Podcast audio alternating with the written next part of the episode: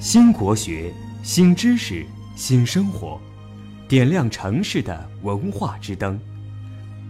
国学新知国学系列讲座，人文荟萃，名家云集，带您领略国学的无穷魅力。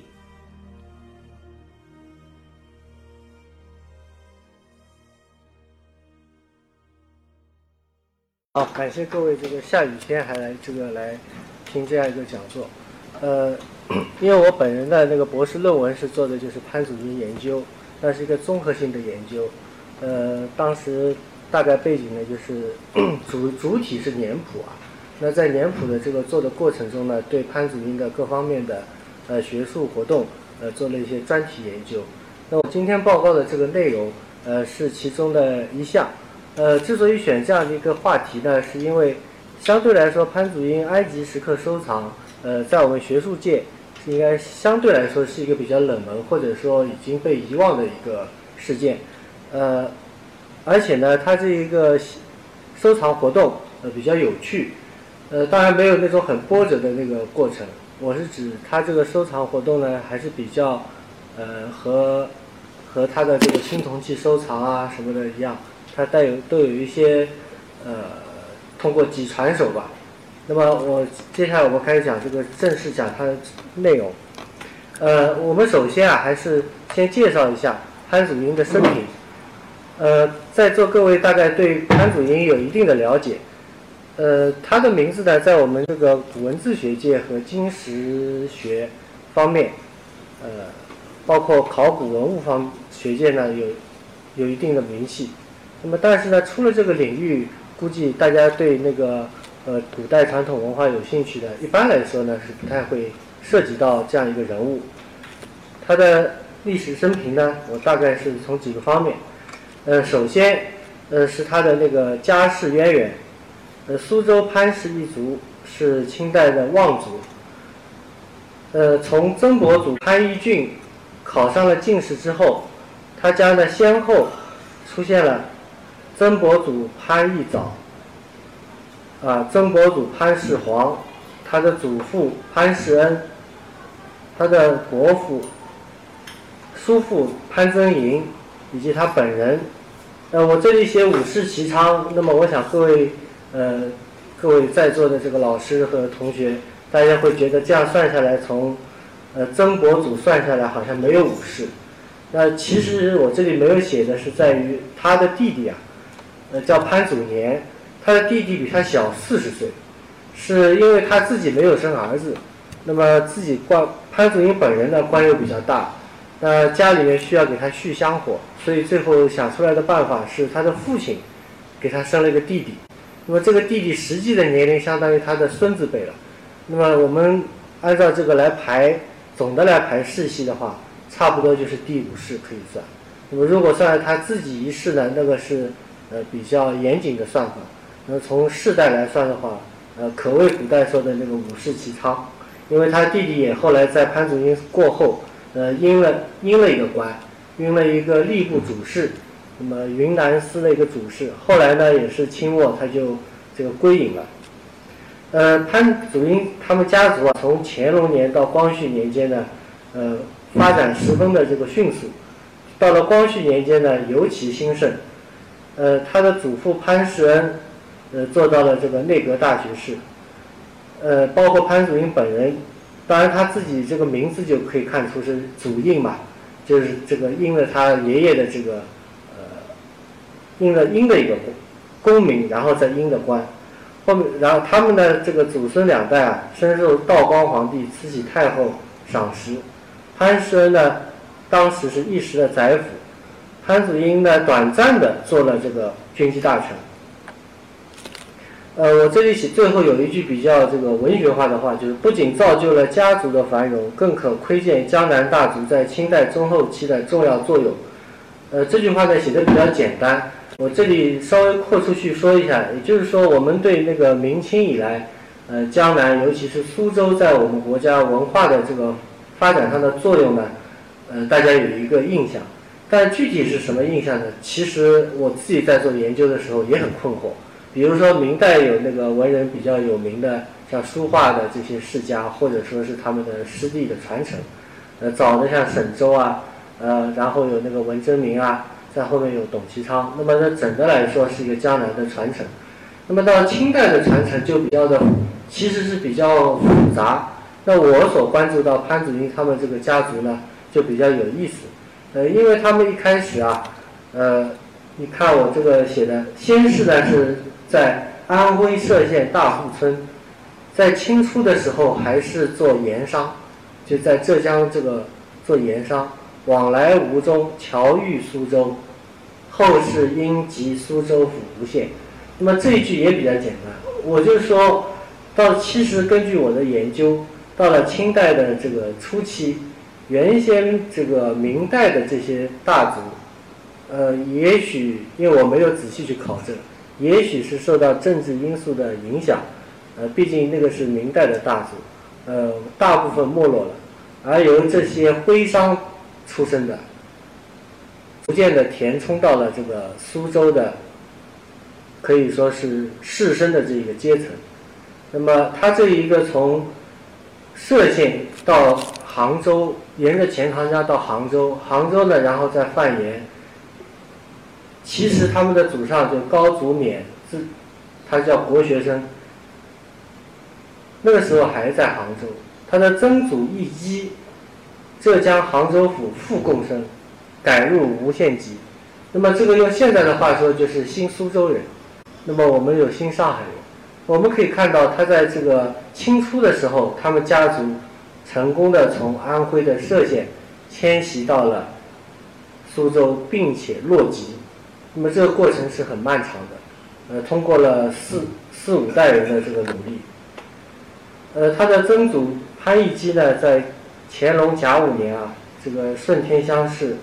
总算成功了，那他们的功名呢就此开始。呃，潘祖英的祖父潘世恩，呃，研究清晚清的历史的，有可能会了解到，呃，大概一般会因为他和林则徐的交往而被注意到，呃，他是乾隆壬子科的举人，癸丑科的一甲一名的这个状元，关键呢是他多年啊，这个历官。工部、吏部、礼部尚书，最后呢，官至内体人格大学士、军机大臣和尚书房总师傅。那么后面那个进太子太保，那个是呃后后来最后一年的事情。那么潘师恩奠定了他们家族在苏州乃至于朝廷呃非常重要的他们的一个地位。他做官大概先后做了有五十多年吧。那么他的门生呢也是遍天下，在古代的这个科举时代呢，这样对对于文化的积累和传承，会起到很大的作用。呃，潘祖英的父亲比较比较有趣，他其实官不大，他就是个国学生，后来呢恩科考考了一个顺天举人。你看他没有没有这个正式的那个考了那个进士啊什么的。他辛丑年呢，考取了内阁中书记名。其实他的这些官职啊，都是一些闲散的这个文职官。因为其实也很简单，他的他的父亲潘世恩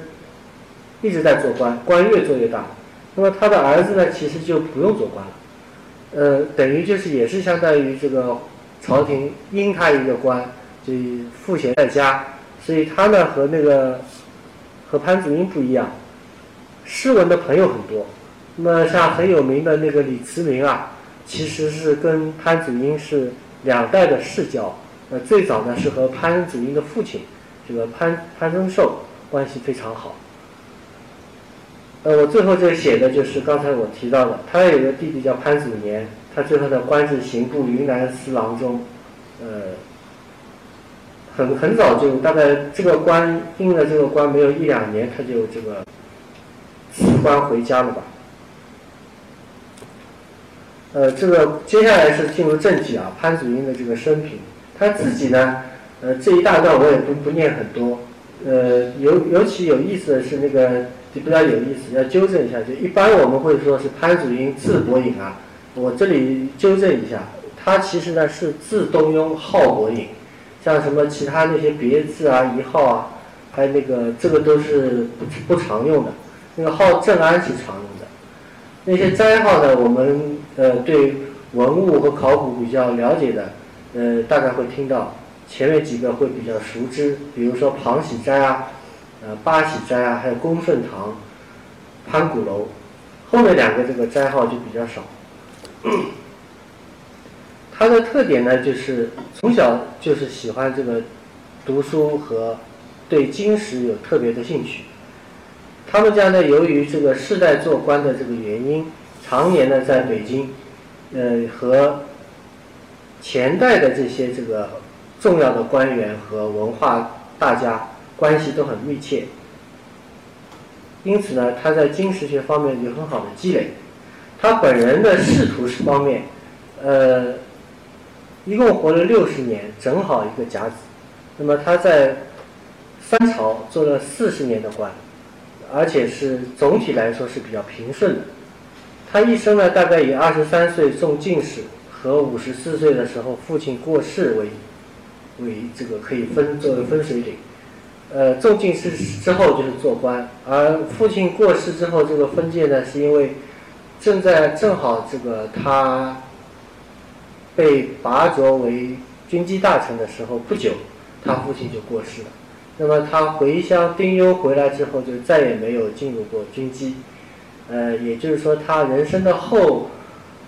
差不多二十年吧，就是我上面这个写的小传里面。他就在各个部，礼部、工部，基本上就在里面转，一会儿是这个部的尚书，一会儿是那个部的尚书，就就一直在这两个部里面转，就始终没有进入军机。那么再从这个一个人的在古代的这个人的做官来说，尤其这样世代的这个仕宦之家，这个是比较有趣的一件事情。那我个人呢，也没有把它研究出一个。很确切的一个说法，那估估计来说是，呃，属于慈禧的这个后党的这个最贴心的大概内臣，应该大概这么一个定位，所以呢，他就不需要做一些很显山露水的事情了，呃，一些很重大的这个要冲在前面的事情啊，就有一些新贵去这个负责。那么为什么这么说呢？呃，像和他的是其实是同年的好朋友温通和，那名气很大。但温同和晚年就非常的，怎么说呢？也不叫不幸吧，就不如意。那其实就是因为他本质上是选择了作为帝党，那他从政治的选择上来说，他发生了这个怎么说呢？也不能叫误判，就是他选择了要扶持光绪皇帝。那么他们作为好朋友，而温同和作为帝师，他的这个又在内阁。他的这个地位好像是远远的要比潘祖英高，但是根据我读下来，现在看起来，在政治事件上，这个温同和参加的很多，但是似乎他的地位的重要性本身来说，我的感受上是比潘祖英应该大概是差不多吧，至少他们呢就是在政治上的这个功能是有所区分的。那么这也就是我研究的这个人物啊。呃，说实话，跟各位也可以说，这个研究的难度也就在这里。因为从研究的角度来说，人物他要有他的这个坎坷或者说特殊的经历，这个研究比较好研究。像他这种这个就像，呃，是是比较比较内内向的这样的一个内臣，那么他的他的生涯呢，就是跟着，呃，跟着这个朝廷的需要，在各个部流转，负责各项工程，啊，负责这个考试，呃，批改考卷。选选人才，其实整个整个人生，如果去看的这看他的年谱的话，大的方面就没有什么很非常的这个让你觉得跳眼的，但恰恰是这样的一个人生，他这个培育了一大批的这个门生嘛，那么也就影响了这个晚清时代的这个学术风气。那我们再看他的学术贡献，这是我我自己总结的啊，这个书上也没有人专门研究潘祖英。大概来说呢，它一个是金石学方面，在传统的这个钟鼎仪器和金石碑碑版的基础上，那么拓展它的这个视野，关注到四亿乃至到世界，那么这个世界呢，就是我今天会说到的这埃及古古文字的石刻。那四亿是指的是东东北的朝鲜的石刻，西北的那个叫沙南侯霍碑，呃，还有日本的日本的日本的一些东西，还有呢，像西南的洪崖石刻。呃，基本上他整个对中国，他能当时能够找到的这些。新出土的和听说过的，他都主动的去关心，呃，还是挺有他的思想，但是呢，他的这个思想是比较，还是也是比较相对来说比较隐晦。那么他始终呢对古文字抱有独特的热情，呃，这里可以说的呢，也就是说他其实收藏的所有的东西，本质上都和古文字有关。那么补充一下的话，就是大家有可能会了解到。比如说像上海博物馆可以看到他收藏的青铜器，呃，像大克鼎啊等等，其实很多，现在呢也散见在世界各地。这些青铜器本身，我们如果对它的收藏只是作为一个收藏家看的话，那就确实是低估了，因为他自己呢是对于一切有古文字的东西他收，呃，有可能从没有文字的东西他就不收，这是他收青铜器的一个。呃可以说是原则和标准。那么以前我也写过一篇小文章，看到他在日记里面有一条特别有意思的，就是他有人送他字画，他他说我字画就退掉了，我向来不收字画。那么他也意思就是说这些是和他搞学问没关系的，纯粹是一个收藏的话他就不要。呃，这个也是比较有有性格的一位一位老先生。在文献学方面呢，这里我写的比较简单。呃，一方面是刻书非常多，呃，主要的是就是它最后汇集成两个丛书，它是经过历年刻的汇集起来的，叫《庞喜斋丛书》和《公顺堂丛书》，里面呢有几十种书，呃，基本上是他的老辈和同时代的人的著作，但是呢比较少见，他都通过这个通过他的朋友去，相当于现在约稿吧。把这些这个稿本啊、抄本啊，甚至于一些比较罕见的课本，再把它进行翻刻，那也是集中比较偏向集中于这个金石方面的，以及少部分的关于艺术类的内容，呃，对保存文献起了很大的作用。因为这些这些人的这个著作都是比较少，往往这个人有可能呃一辈子大概就留下了一两种著作。那么有一种就可能就在他的丛书里面。好，接下来我们逐渐进入正题，这第二部分是关键，就是潘祖英的埃及石刻收藏。那我这个图上这个列了三个，三个呢就主我归纳了它主要的这个收藏的内容。呃，第一个呢是这个我今天要讲的埃及石刻，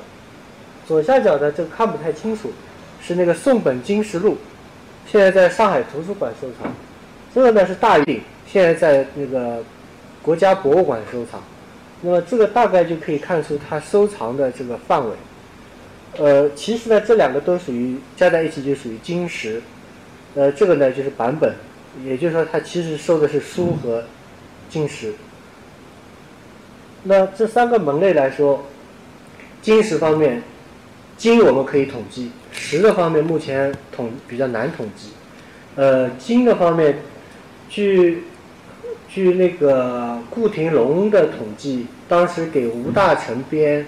他的那个长期目录的时候，顺便好像编了一下潘祖英的长期目录，好像是四百多件。呃，我记得好像大概现在可考的有可能，就还实物还存的比较清楚的，大概在两三百件左右。而他们家里面所提供的一个信息呢？是在抗战前，因为日本要打进来了，那么他们家呢就把所有藏的青铜器啊送到了那个照相馆拍照，用玻璃底片拍照，拍照拍下来大概一共有六百多件。那么当然那个有可能，也就是我说的有有文字的，有可能也是一个呃严格的标准，呃有可能他其实收的有一些小的器物上个别有一两个字，甚至没有字也是有可能。所以呢。如果说最多的话，可以算到有六百多件，只不过我们现在实际存的或者说可考的，呃还没有落实，因为这因为这个青铜器的收藏还是在博物馆里面，我们去调查不是很方便。呃，它的它的古籍善本的收藏呢，呃，大家可以看到原来它的那个《庞喜斋藏书记》里面记的相当一大部分它的宋元本。呃，我举一个比较准确的数字吧，比如上海图上海图书馆在四年前办了一个藏的宋元善本书的呃展览，我印象中好像不超过一百种。那么其中潘祖英收藏的宋元本就有二十四种。呃，那么这只是他算出来的一部分，而且这一部分是集中集中的，等于是。可以说是转让给上海图书馆，那么还有其他的，我目前也没有找到它到底是怎么流散出去的。但是它有些就散借在各个图书馆了，呃，像国家图书馆啊，那个苏州苏州好像也有，呃，那个台湾也有，各个各个地方都有。那么这样来看的话，我是想给大家呈现一个呃潘祖英收藏这个事业吧，它总体的一个面貌，它体量是非常大的。那么，尤其是在这个青铜器方面是非常突出。那么，我们大家熟知的大克鼎和大盂鼎，当然这两个鼎其实是他在他晚年最后大概三四年内收藏的。那么，这个之前呢，陆陆续续收藏了很多。呃，再早的话，他收藏比较大的有可能是一个齐博啊，还是什么？就是说，总的来说，他的这个收藏在当时是非常的呃。有一种，确实是大佬性质吧。那我们现在就谈我们的正题吧，潘祖英的埃及石刻。呃，其实呢，我是从倒不是先看到了这个叶昌志他的学生他的记载，实际上我是先看到了实物，那么再查的文献。那么我们现在根据我们的讲述的这个规范来说，还是应该从文献来出发。这一段写的非常具体，我我们可以念一下。那个他在《语石》里面记，专门有一条欧非两洲，就欧洲、非洲啊，有两则，开头就说埃及古文尚在拉丁之先，也就是说在欧洲的拉丁之拉丁族之前，潘文琴师遗书海外，曾磨得两石，以拓本为范，用塞门德土淡直而成者。不爽毫发，那么这句话是，其实就很关键的信息都交代了，就是说，叶昌志他是看到过这个埃及古文的，而且他也知道是非常久远的这一一种，呃，古文字的材料，怎么来的呢？是他的老师潘祖英主动写信啊，呃，到海外去求来的。尤其有意思，怎么求来的？是以拓本为范，这个善门德土其实就水泥。它音译，就是说拿拓本做一个呃石模子，然后呢把那个水泥再倒进去，再翻一块石头出来，那么把这个石头再做拓片，这个过程就比较复杂。那么具体是怎么怎么会这样呢？可以后面我会引到别的材料。那么这上来就觉得有点有点这个超出想象。一般来说搞金石学的不太会想到这个。后面那个禁书呢，就不我们就不略过。下面文情以是门下士各有考试，那么这句话也比较重要。呃，可见呢，这个潘祖英啊，对这件事情呢也比较的看重。那么关键呢，他对自己的学生呢，都让大家去看一看，做过考试。从学术史的角度来说呢，就影响到了他的后辈对金石学或者说古文字学的视野。那么后面他也提了，有像那名人什么碑啊，还有什么什么。最后来一句说，这个埃及古文可能是，应该可以说是宇内最远古之刻也。那么他的认识还是比较，相对来说是比较恰当的，在当时来看。好，接下来就是我看到的那块碑。这块碑呢，在北京大学图书馆古籍部藏，藏的是它的拓片。那么具体信息大概这样，我也就不念了。那个碑名呢叫卡诺普斯碑。这拓片的左侧呢有有一行刻款，这刻款我们等会儿可以看一下。接下来就是这块碑，大家可以看到 这块碑啊非常高，呃，实际的这个高度大概摊在地上大概有两接近两米，它的长度接近两米，它的宽度呢大概在一米左右。呃，这个拍的时候呢，人要站在桌子上这样拍下去。现在现在我们可以看到这块碑，实际上呢，它只截取了，它是三体的，它只截取了上面的象形文，就圣书体字。下面的那个僧侣体和这个世俗体就没有没有没有踏下来。那么这个留留一个关子啊，大家想一下，这个为什么会这样？但是这块碑还是很比较震，看上去比较震撼。这个和和一位这个有中世纪时代特色的潘祖英联系在一起，我自己个人当时也比较的震惊。那么他这个这两行字呢，是在。我们可以看到这个两行字，一行字啊，实际上是一行字，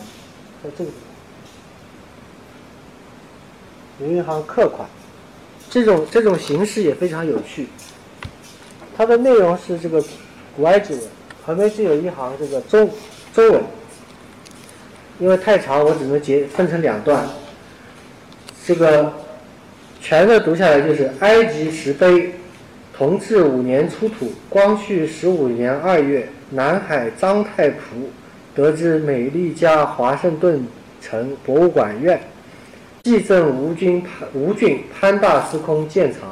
刑部郎中崇安彭光玉记。那么明显就这样看的话，就知道这这个拓片肯定是中国人搞的。但是中国人搞的拓片怎么会在那个石头上又刻了字呢？这个就和前面那个叶昌志提的那个就联系上。我当时是非常大的疑问。因为难道他在这个埃及石碑上可以去，去去去做一下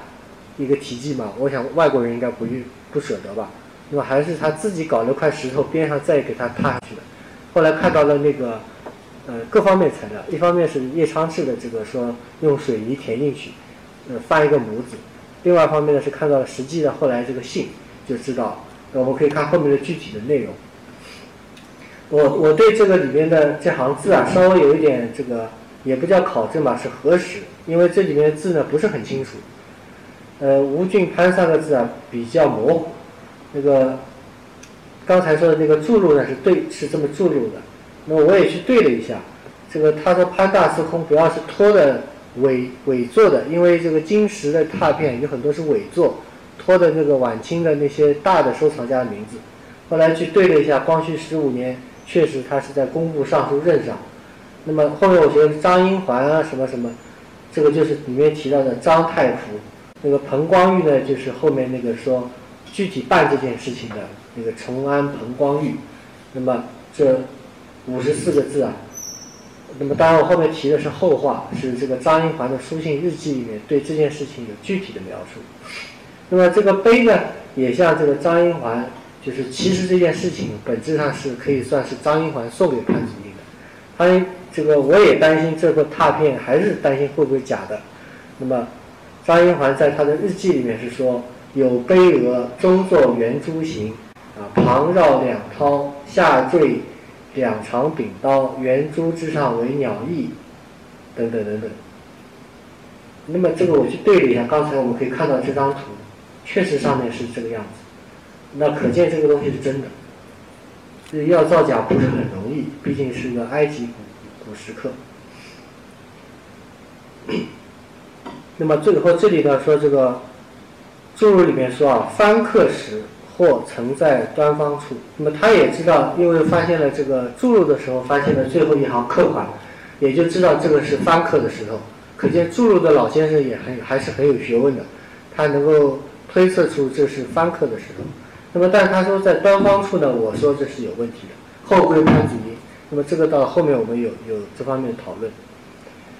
呃，这里呢文字比较长，大概意思就是说，其实这个潘祖英藏的埃及石石刻啊，大概是在这个公开的材料来说，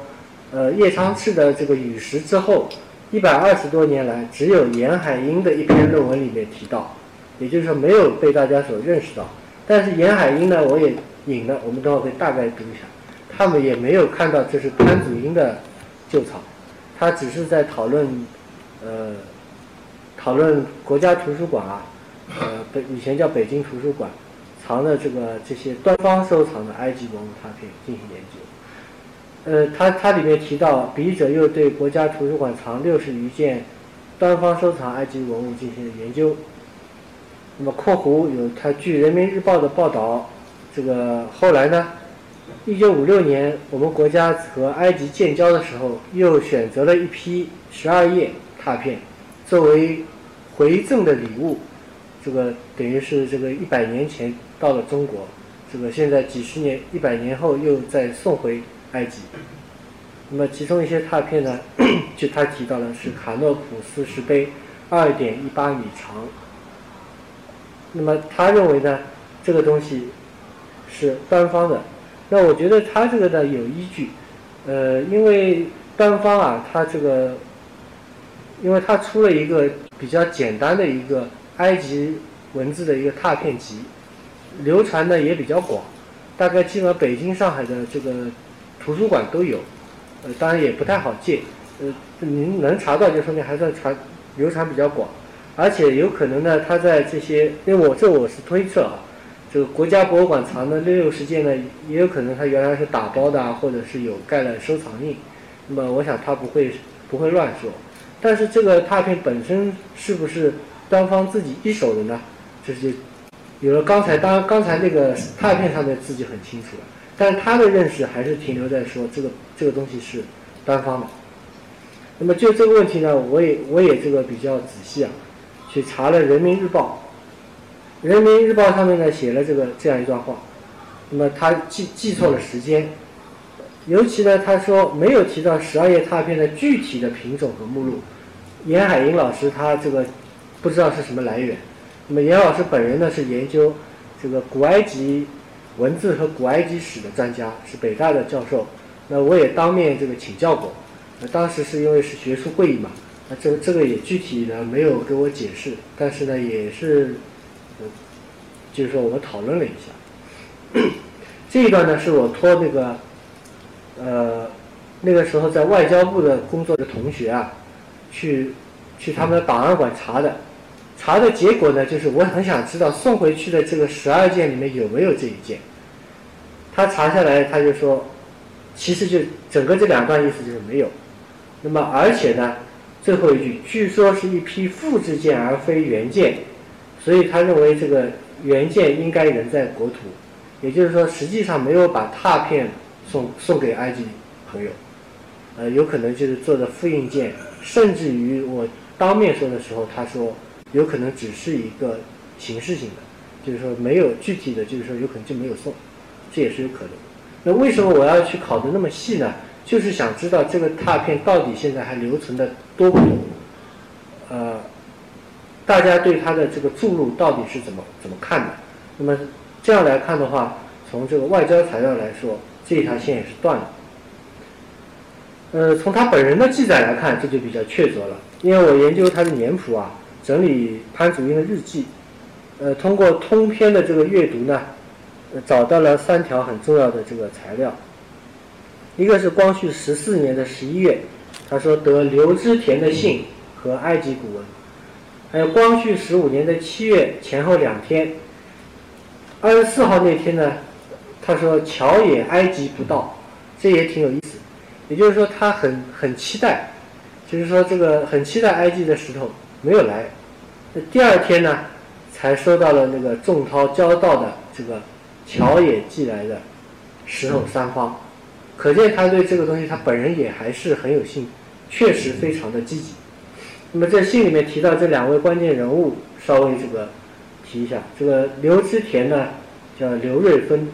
他是光绪十一年啊受命出使英俄等国，那么后来呢是。英法意比等国家的大使。那么信里面提的光绪十四年，这个写信并附埃及古文呢，他这个时候就在国外，是他是他是这个大使。信中提到的乔野就是张英环，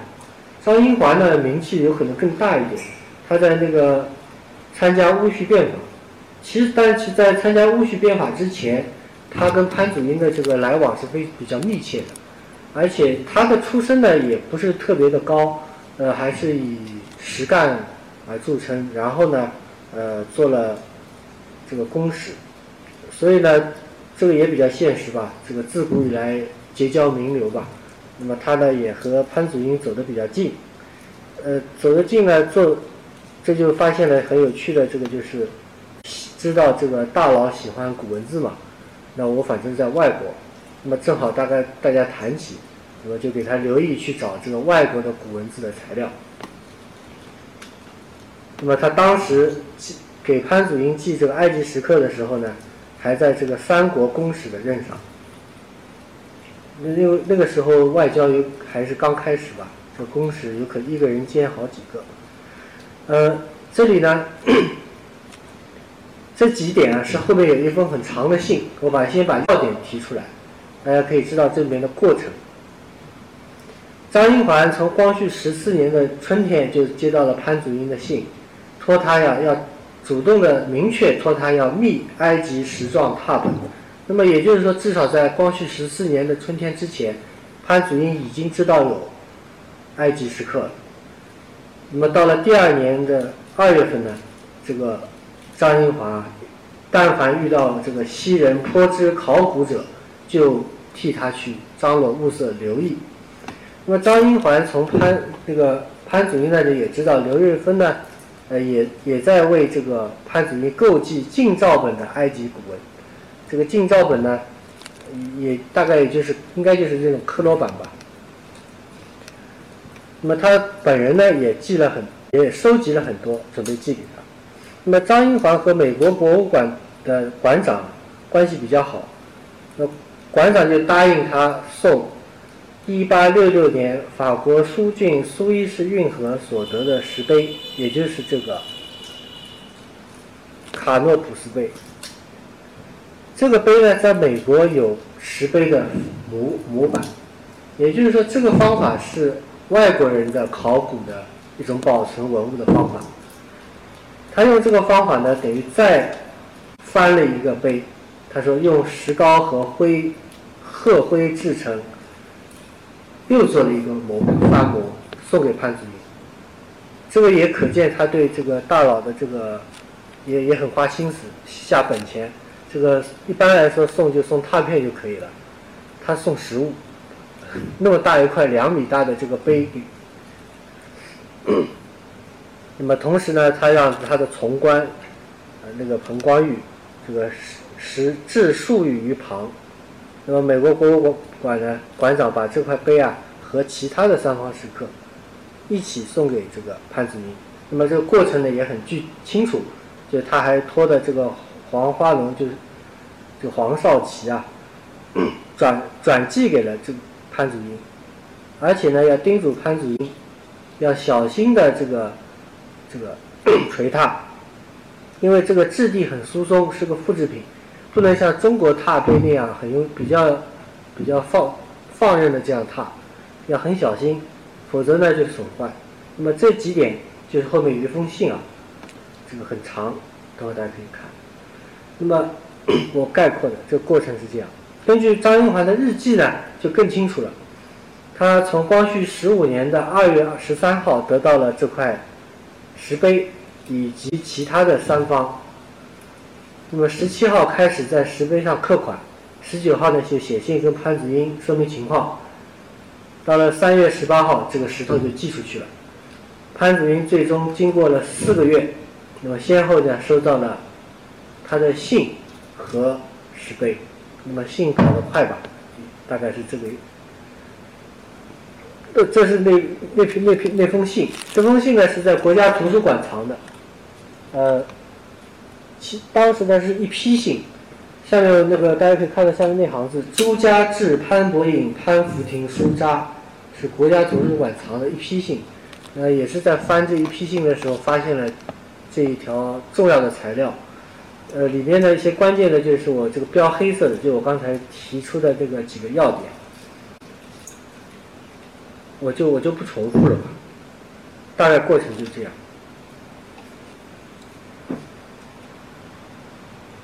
但这个信里面，大家可以看最后最后这个一两段，呃，就比较有趣，还跟潘祖英说有波斯印文一纸，啊，有墨西哥文字，还有土耳其文字，还不易得。你可见他为潘祖英不只是去找古埃及的文字，他是找一切外国古文字他能想得到和听说的。那么，把刚才这些东西，包括，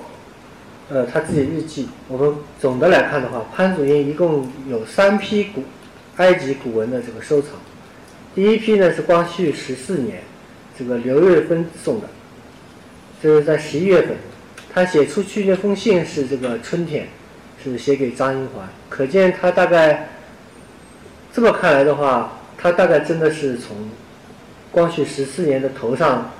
呃，真的把这个当一桩事做。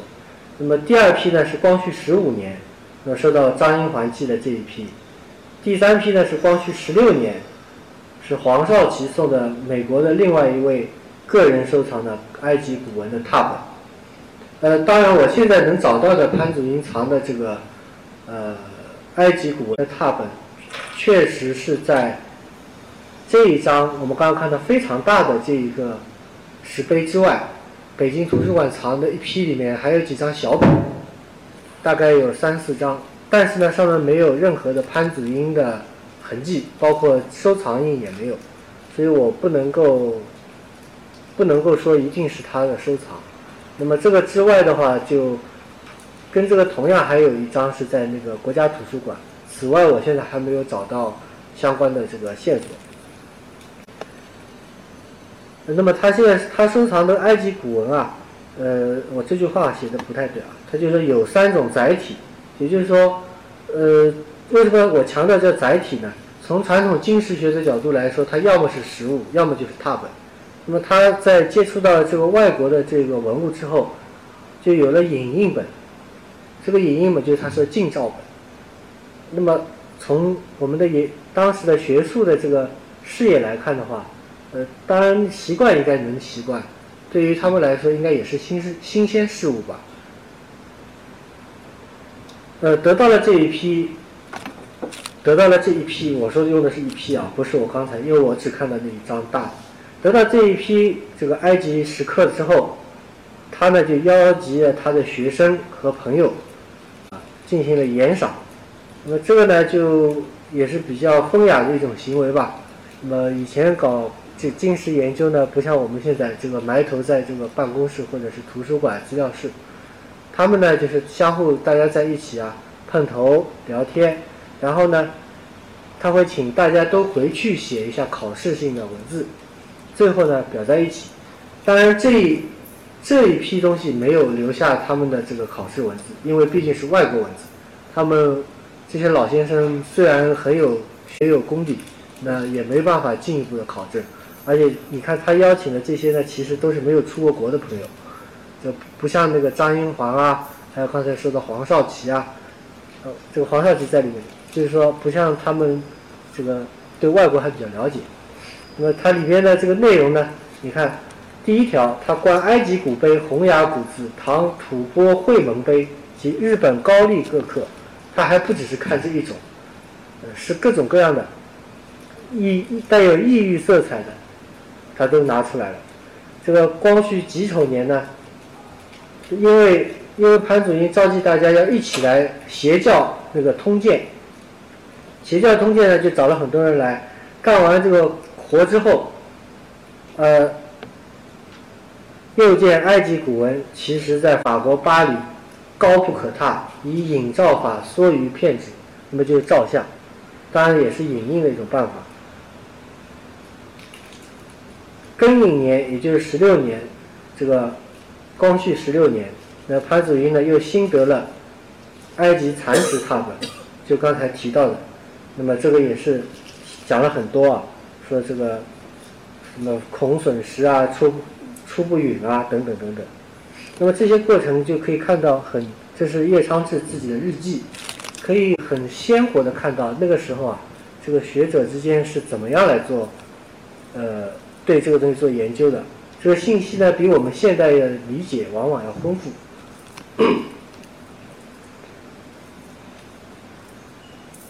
那么这是我对刚才那三段的一个总结，那也也就不读了。也就是说，这个他很日也他也很高兴，这个得到了初次得到刘瑞芬寄赠的埃及古文，九天之后就召召集门生啊一起这个喝酒，那么分享同好。但是呢，这个里面提到的这个埃及古文拓本呢，正是叶昌志《词语》中所说到的那一种所谓的用水泥。水水泥制的。第三部分呢，是我对于它这个整个的收藏过程的一个一个研究吧。前面还是对于这个资料的收集和整理、梳理的一个一个过程，史料梳理、史料的一个梳理。呃，第一，我们可以回根据那个李 长林的两篇文章，这个比较早，在八十年代写的。我们可以看到，早在同治六年。一八六六年的时候，这个出使的冰村和同文馆的学生到欧洲就看到了这个金字塔的刻字，他就认为如古钟鼎文。那么其中的学生呢，张德仪，他就认为这埃及文的字就像鸟篆。那么这个思路完全是按照这个汉字的古文字的形态来看问题的。同治六年，王涛也是这么看，认为象形者多。可知原始造字之意，六者具备，原无分中外也。那么这个观点也也值得这个认识。光绪二年，郭松涛出使英法，那么在路在路途中看到了埃及古文，也认为蕨类钟鼎文及古咒文字知识，他说不越象形和会意，也是认为古文字的这个。起源无非是象形文字。那么最后这个我引的是那个端方，啊，他赴赴欧考察政治之变，带了墨拓和能手，啊，在埃及拓了不少石碑，并购了个购得原石，最后呢辗转收藏于北京大学。这段话呢就是那个是另外一位，是是是这个李长林在另外一篇文章里面写的。那么端方呢，相对来说看上去就是比较直接了。他专门到了那里去买了石头，还做了拓片，还带了踏手。那这个确实特别的用心。但是呢，他是在一九零六年。那么整个过程可以看到，从一八六六年到一九零六年，那么就四十年间。那么一八六六年什么概念呢？刚才说的那块石头啊，我我就不翻回去了，就是同治五年出土的，也就是说，我们当在当时的这个学术界来说，我们对外国的考古成果是非常近的，有可能来，我有我经常觉得我们现在的这个学术研究啊，对外国的理论或者说某一种这个创建，有可能吸收的过程非常的慢。大概三十年还不够，而且还过了三十年当做新新闻在炒。那么清代人在同治五年，这个治，这个法国人因为战争把这些东西给挖出来了，这个时候中国人已经知道了有这样的情况，而且有了一些比较粗粗浅、粗浅和初步的思考。我觉得这个从现代学术来看也是比较特别的。也可以说是比较跟上世界世界的前沿。呃，那么埃及石刻到底是谁收藏的比较早呢？那我这里用了一个比较抓眼球的词，说这个埃及石刻收藏第一人，那其实打引号的，我也没有没有信心。但是呢，这个一般来说总会上溯到我们能找到的最早的一位。那么。刘文鹏先生的一篇文章，他就认为端方呢是开始搜集埃及文物，并且研究埃及学的前驱。那么这写了一大段，说他零零五年呢去西欧考察，零六年回国，途经埃及，就刚才那段，收集了很多。呃，包括严海英老师他的这个国家博物馆藏古埃及文物这篇文章里。就刚才我说，他也认为这这呢一定也是端方的拓片。那么最后这个是我自己认为的，因为从他的日记和现存的材料实物，这是这个应该说铁的事实吧。他从光绪十四年春就主动的写信给张英环，托他在出使的任上 要去寻找这个埃及的石状拓本，并且根据张英环自己的这个书信和日记来看，他还不只是寻找埃及拓本、埃及古文字，这个世界各国的古文字都关心。那么这个时间相距来说。光绪十四年，光绪十四年是一八八六年，一八八一八八六年，哦，一八八八年，而那个刚才看到的这个端方是一九零六年，这个时间呢不叫提早，现在我们搞研究很多时候我们可以把它提早，不叫提早。就是说，我们可以发现这一段历史比原想的要早了十几年。这是这个十几年，我们初始知道的话更早，同治五年，这个冰村就在外国看到了。那么这个比一八八八年还要早二十年。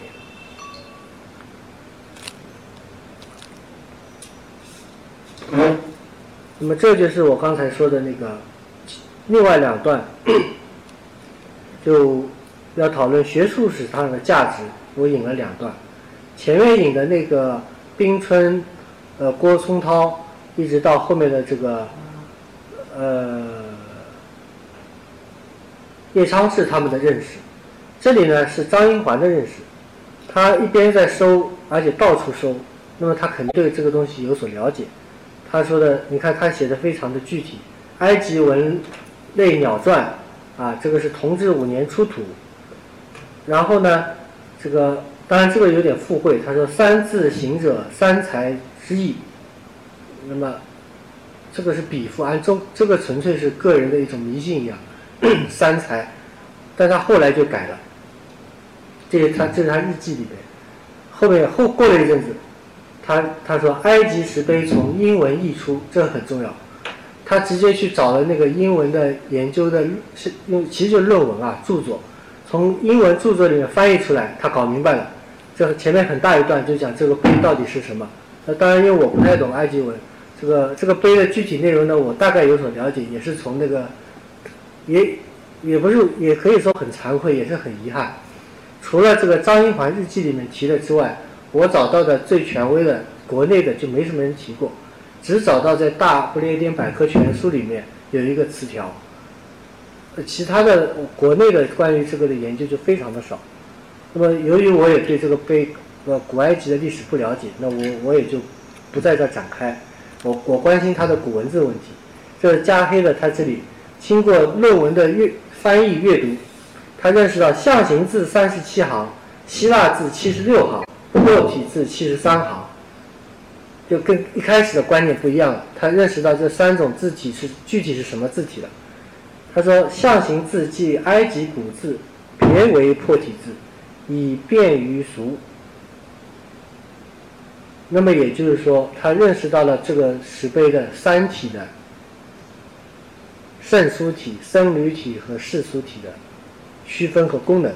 和他一开始的认识就不同。一开始比附于三才，那个就是什么？我们那个三才图会的那个三才，当然也有它的一定的。如果从抽象上说，似乎好像也可以讲得通，是吧？这个天地人之类的。那么它这个三种字体讲到这里，我刚才这个可以说卖了一个关子吧，也就是我们看到的这幅巨大的这个碑的拓片现存，只有它的象形字部分，是为什么呢？我们读了那么多啊，再读一段这个陈继同致张英环的信札，因为张英环在美国，他还托这个陈继同去去找，那么也就是说一级级有网络的，他的找是有网络的，那么这些找的人呢，自己也就对古文字有应该有适当的这个研究或者说认识，他这里讲了一大段，那这我也就不说了，其实也就是说这些。因为他这些东西和张英华的认识比较差不多。最后一段呢，是他的认识，上分三层，首为埃及上古文，中为埃及中古文，下为希腊古文。那么可见他当时啊，也是认识是很，就是国外的研究是第一时间一手材料，他就读到了。那么他也说：“尽求一指分际潘大时空，谓之得蒙赏见否？”那这句话呢，既透露了他，也也是潘祖英这个找找这个外国石古文字石刻材料的一个证据，同时呢，也可以说是你看这个陈继同也是在这个结交结交这个名流吧。那么陈继同出身的也不是很高，他是这个以翻译的身份啊，作为随员。派往这个欧洲留，这个留是留欧生，在法国呢学习功法律历，后来 任的这个参赞，在巴黎居住了十六年之久。那么他其实和张英环的出身呢，呃，大概还要低一点。那么最后这一段就比较长，也就是回到了我回答我刚才的那个问题，呃。张英环明确的给他知道有三体的这个石碑，恰却给他只踏了这一部分，这个象形文字的，也就可以看出，中国人在当时对古文字的兴趣爱好以及他的认识，有它的局限性，就是局限在象形文字，也就是说和中文汉字有很大相似度的东西，他们有兴趣。那么纯粹符号性的这个。抽象符号的后来的那个那个世俗体，包括其他的，他说什么土耳其文字，我也没看到最后东西留下来。那估计来说，估计兴趣不大。当然也有实际的另外一个考虑，这块碑非常的大，它上面这一段就有两米，那下面还有两节，如果放在一起有六有六米长。那么做这么大三块石头送给潘祖英，呃，确实也宫本大了一点。呃估计从现实的考虑，应该也也还是有他的考虑。那么总的来说，应该还是因为当时学术界、古文字学界、经史学界打开了这个世界的眼光，认识到了这个世界上古文字的存在和它的价值。但是呢，他的眼光局限于对于象形文字的认识和理解。从正面的来看。他们用传统的文字学的六书的这个眼光去关注古埃及文字，表面来看是一种保守和这个套着用，但是呢，也可以看到他们的眼光是有他们的合理性的。毕竟他看到的这个关注古埃及文字，恰恰它是象形文字。那么他他们里面刚才引的那些像郭松涛啊，他们那些话，我觉得还是很有道理的。他说：“大梵古文字的起源，基本上是从象形文字来，无非是象形和会意两种造字法。那么这种认识，从世界的文字的发展的历史来看，大体来说还是不差的，只不过确实是稍微粗了一点。那么我下面有很多这个话啊，这个就意思说，这个潘祖英主动的去找，那么影响了一批人。”那么同时呢，这个这个碑的出土呢是一八八六年，这个张英环转译了他的论文的试读，那么也就差二十年。那么在当时比较前沿的眼光，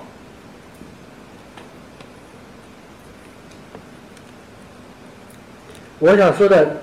它的文文字学上的意义就在于和思想史思想史上的意义，就是埃及文被欧洲人发现以后。汉学家以文字学的角度认为中国源于埃及，而另外一方面呢，清朝的学者认为，用六书的理论可以研究或者认识古埃及的文字，认为古代的文字无外乎此。这两方面的这个态度对照啊，颇有趣味。这个欧洲的汉学家 用他们的文字学来看中国。中国的这个经史学者用中国的六书理论去看待外国文字，看上去都有它的片面性和保守性。那么另外一方面呢，也有它的说服力。那么我就说挺有趣的，就是在于这个地方，这个时代时代背景下，我们一般想到的是这个翻译啊，还有这个包括政治和经济上的、军事上的这个接触。我们比较传统的这个文字学方面，在这个时代，这个倒恰恰不是被迫打开的，是主动去关注到国外的、域外的这些材料。那么我的意思，简单的来说，套用一句时髦话，这个在古代是这样的一种文化上的主动性，也可以说在文化上我们可以增强我们的自信。在当时，虽然国门已经被打开，在这些最，我们可以说这些是最保守的这些经学和小学家、经史学家，但他们在文化上面是积极主动的，并没有人主动的，并没有人去灌输和强迫他们去研究这些东西，也没有人灌输他某一种这个学术理念。呃，这一批人从潘子英开始。有这样一批人，在国内有他的学生，在国外有他的这个可以说是下属，在关心，而且非常认真的在做这件事情。那我想他的这个收藏不是一个简单的收藏，应该是一种研究。那么这种研究不是说呃 他没空，主要还是这个古代的这个古代文人啊，他官和学不分嘛，他们的研究呢，做大官的他确实就自己就。你看，我到现在没有看见潘子英一句话，他只有记录，他没有任何观点，这也是我做他的研究的痛苦之处。他哪怕在这个表对金石学整体的表达的时候，做那个潘鼓楼那个钟鼎款石，呃，写的那个序的时候，也是比较比较套话的，就是说钟鼎啊传的很久啊等等那些套话，就个人性的那些学术观点是非常少。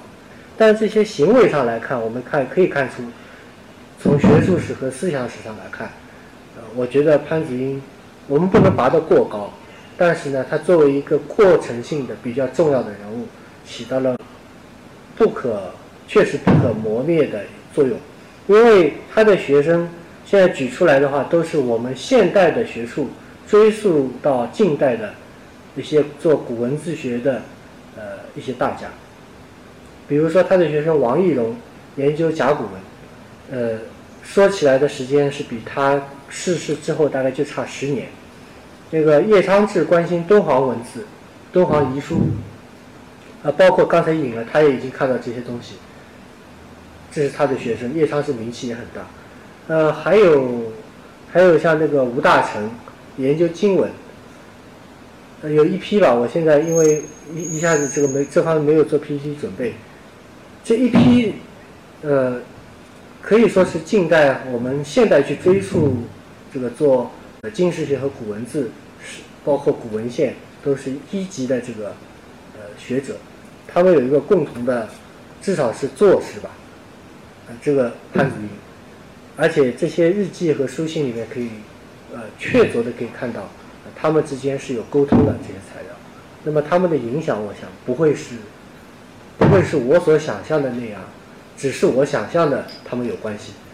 我表达比较拗口，因为潘子英自己留下的东西太少嘛，所以都是推测。但这些推测放在一起的话，这种影响是很明显的。呃，那么最后就是我刚才说的这个三点，它的这个 金石收藏活动的学术价值。那第一就我刚才说，它的收藏、收藏与研究，也就是它的收藏本质上是一种研究，它是一系列的活动，并不是收藏东西本身。第一，它是关注有文字，而且是古文字；第二呢，它是取之有法，啊，要求有拓有拓片有实物，这样呢不会发生讹变。他还交给各个人看，这个过程就是研究的过程。第二呢，身份与影响，就我刚才说的，他本人的这个官位和他的这个出身决定了他的影响力。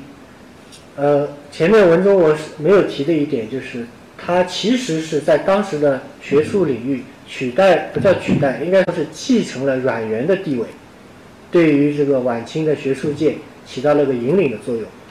呃，而且他一生大概也挺以阮元为榜样，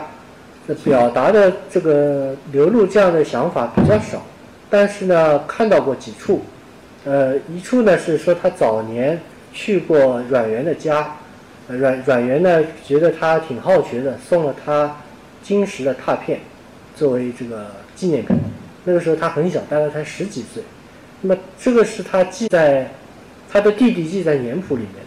那我想这个是是应该是有意记在里面。那么还有的是后面他在课书还是哪个序里面提到过阮元对自己的影响，或者说自己对阮元的一种追追母。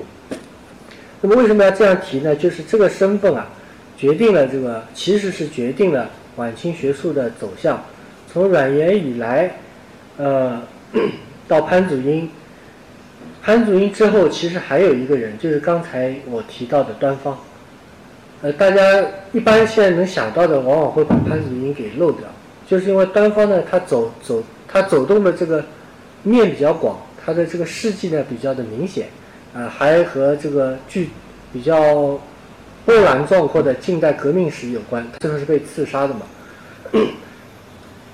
实际上，确实，这个端方在潘祖英过世之后，他就以潘祖英的在这个在世而自居。因为呢，他也确实见过潘祖英，他跟潘祖英呢有过来往，呃，据说这个端方是，根据我的观察，不是据说，他是处处想模仿潘祖英，这个青铜器、古籍，这个这些石刻文字，他他都收，而且呢，都收的要像潘祖英一样上档次、成规模，还要刻书，呃，据这个是据说。呃，有文献也记载，就潘祖英过世之后，这个端方啊，这个做两江总督的时候，这个想尽办法到他家，就是潘祖年，他弟弟为什么辞官呢？其实就是，当然也是北京这个自己一家族的这个大官都没有了，那么他应的这个官呢，也没有什么意思，没有靠山了。那么潘后来太等于太后也过世了，那另外一方面很大的原因就是他家里收藏太多。留在京城啊，这很不安全。那么他就等于就是以这个保存这些文物回到了苏州。那么单方到那个南京主事的时候，就想尽办法托人，这个要说要问你借铜器看啊，或者说你卖不卖啊？反正你们家已经这个这个总归没有以前那么好了。这这个叫巧取豪夺，这个是有有有记载。那么当然它到底上什么什么程度，这个我我也没考证。那么说这个呢？呃，虽然说有一点八卦，但是从这个学术界的这个风气来看，就我说学风的影响，从阮元到潘祖英到端方，基本上就是潘这个整个晚清也就结束了，呃，基本上就是钱家以后吧，钱家这个家道以来这三位领袖，那么代表了这个晚清学术界的这个水平和他的这个趣味。我我的我。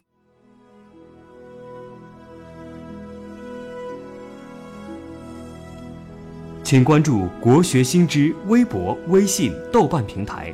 国学新知”主页，三 w 点国学全拼点 org，国学新知的活动信息将在以上平台定期发布。新国学、新知识、新生活，点亮城市的文化之灯。